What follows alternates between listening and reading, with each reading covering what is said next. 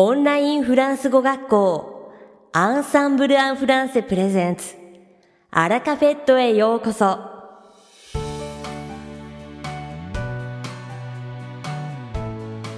オンラインフランス語学校アンサンブル・アン・フランセプレゼンツ。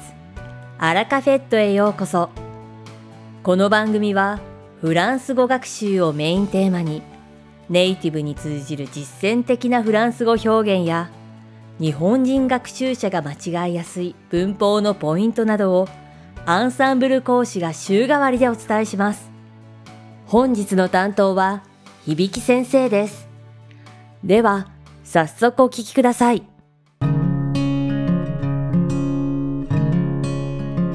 皆さんこんにちは。アンサンブル講師の響です。今日はフランス語の発音について話したいと思います。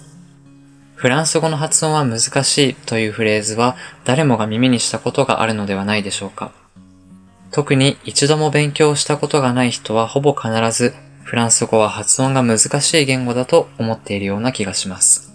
しかし皆さんは今まさにフランス語を勉強している学習者です。それでもフランス語の発音は難しいというステレオタイプは正しいと言えるでしょうか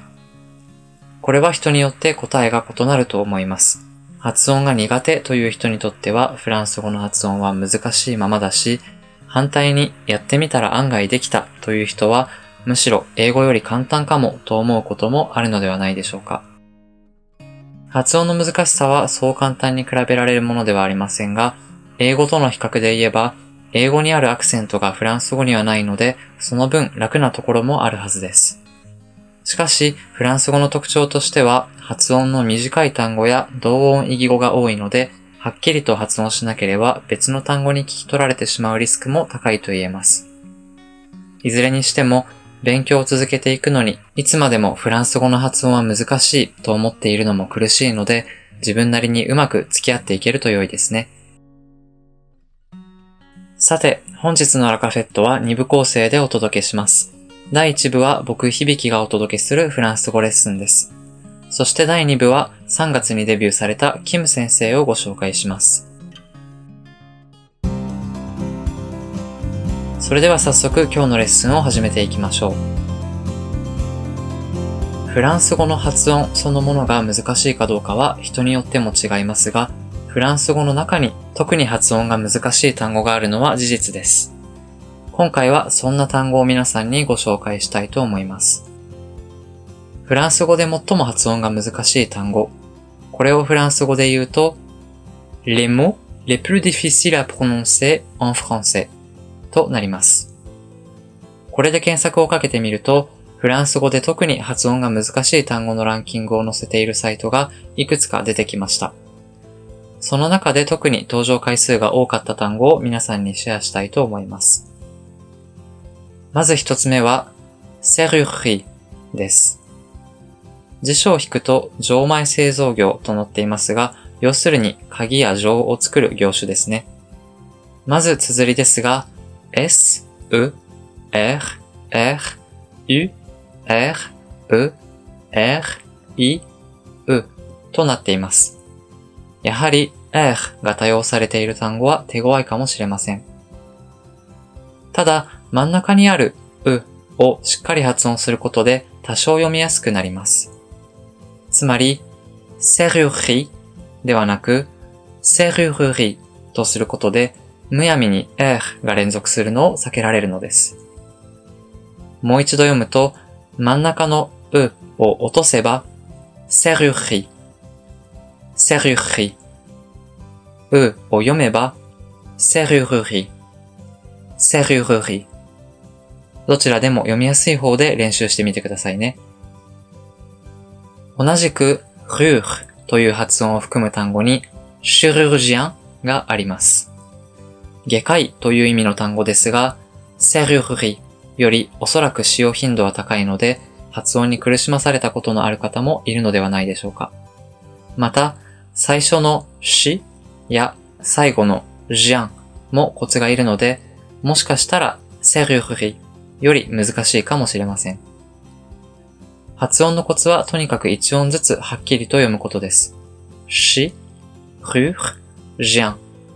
それぞれしっかり発音できるようになったら、続けて、シルジアンと読んでみましょう。さて、les mots les plus difficiles à prononcer。次によく出てきたのは、ブイワーという単語です。湯沸かし器という意味で、綴りは、b, o, u, i, l, l, o, i, r, e。最後の4文字、o, i, r, e の発音、war もポイントですが、何より前半の b, o, u, i, l, bouille が難しいです。o, u の綴りが表す母音、うと半母音と言われる音、いが合わさり、ういという発音になります。もう一度全部つなげて読むと、ブイヨワー、ブイヨワー。やはり音を分解して一音一音意識することが肝心ですね。同じく、ウイという発音を含む単語に、グルヌイがあります。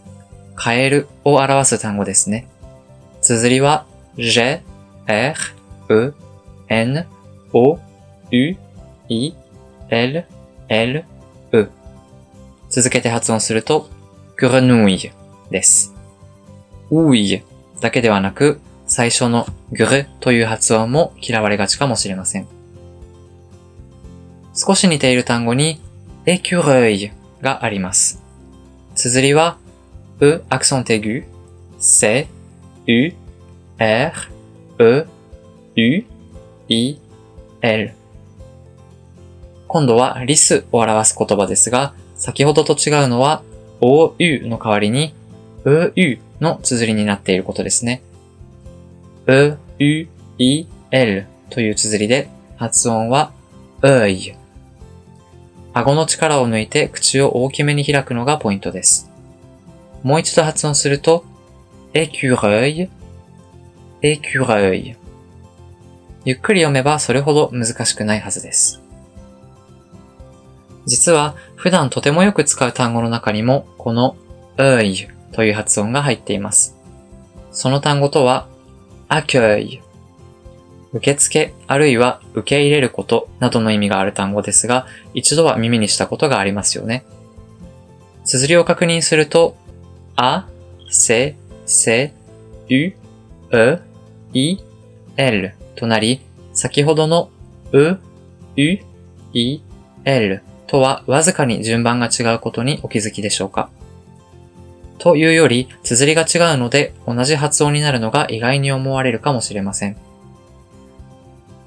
これは綴りと発音の規則によるもので、普通、う、うという綴りで、ういという発音になるという対応関係があります。しかし、アクイの場合、そのまま、う、うと書いてしまうと、せ、う、うという綴りになってしまい、せのアルファベは、後ろにうが来ると、すと発音されるので、すという発音になってしまいます。つまり、あ、せ、せ、う、う、い、l と書いてしまうと、あせいとなり、本来の発音と違うので、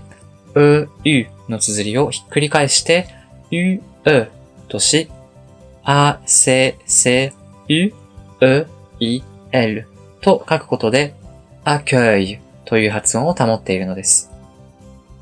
なので今後、あ、きょいという単語を目にしたら、自信を持って、う、ゆの綴りのつもりで、う、あくい、あくいと発音してみてくださいね。いかがでしたか？今回のように知っておくと役に立つフランス語の一言はアンサンブルで配信しているメールマガジン無料メールレッスンでたくさん紹介されています。ご興味がある方はぜひアンサンブルアンフランセのホームページから無料メールレッスンにご登録くださいね。それではまた、アビアント。響先生、ありがとうございました。アラカフェットは、日本最大のオンラインフランス語学校、アンサンブル・アン・フランセがお送りしています。この番組を聞いてくださっているすべての方に、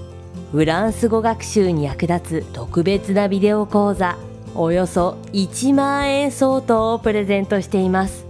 詳細は番組の最後にお知らせいたしますのでぜひ最後までお聞きください続きまして番組の第2部はアンサンブルスタッフのよしこがお届けします今回は3月5日よりアンサンブルでレッスンを提供しているキム先生の魅力をお伝えしたいと思います。2019年からフランス語を教えているキム先生は、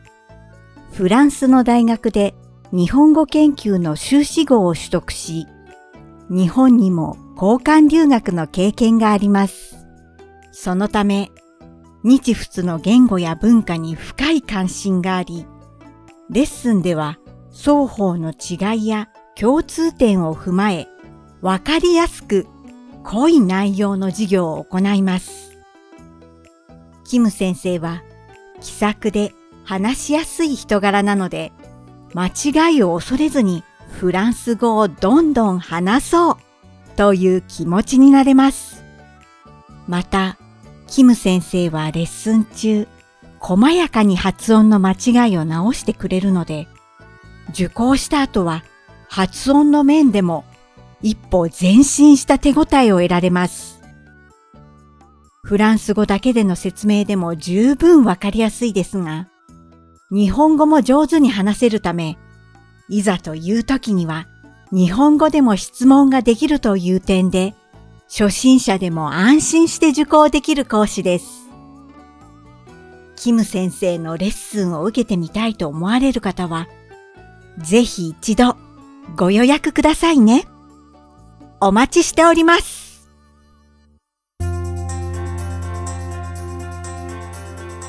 さて、本日のアラカフェットはいかがでしたでしょうか？この番組は毎週金曜日をめどにお届けしています。確実にお届けするための方法として iTunes やポッドキャストのアプリの購読ボタンを押せば自動的に配信されますのでぜひ購読するのボタンを押してください。また番組では皆様からのご感想やフランス語学習に関するご質問をお待ちしております。アンサンブル・アン・フランスで検索していただきお問い合わせからお送りください。番組内でご紹介させていただきます。そしてこの放送を聞いてくださったあなたに素敵なプレゼントがあります。アンサンブル・アン・フランセお問い合わせ宛てにお名前アラカフェットを聞きましたと明記して送ってください。フランス語学習に役立つ特別なビデオ講座をプレゼントします。たくさんのご応募をお待ちしておりますそれでは次回の配信でお会いしましょう素敵な週末をお過ごしください。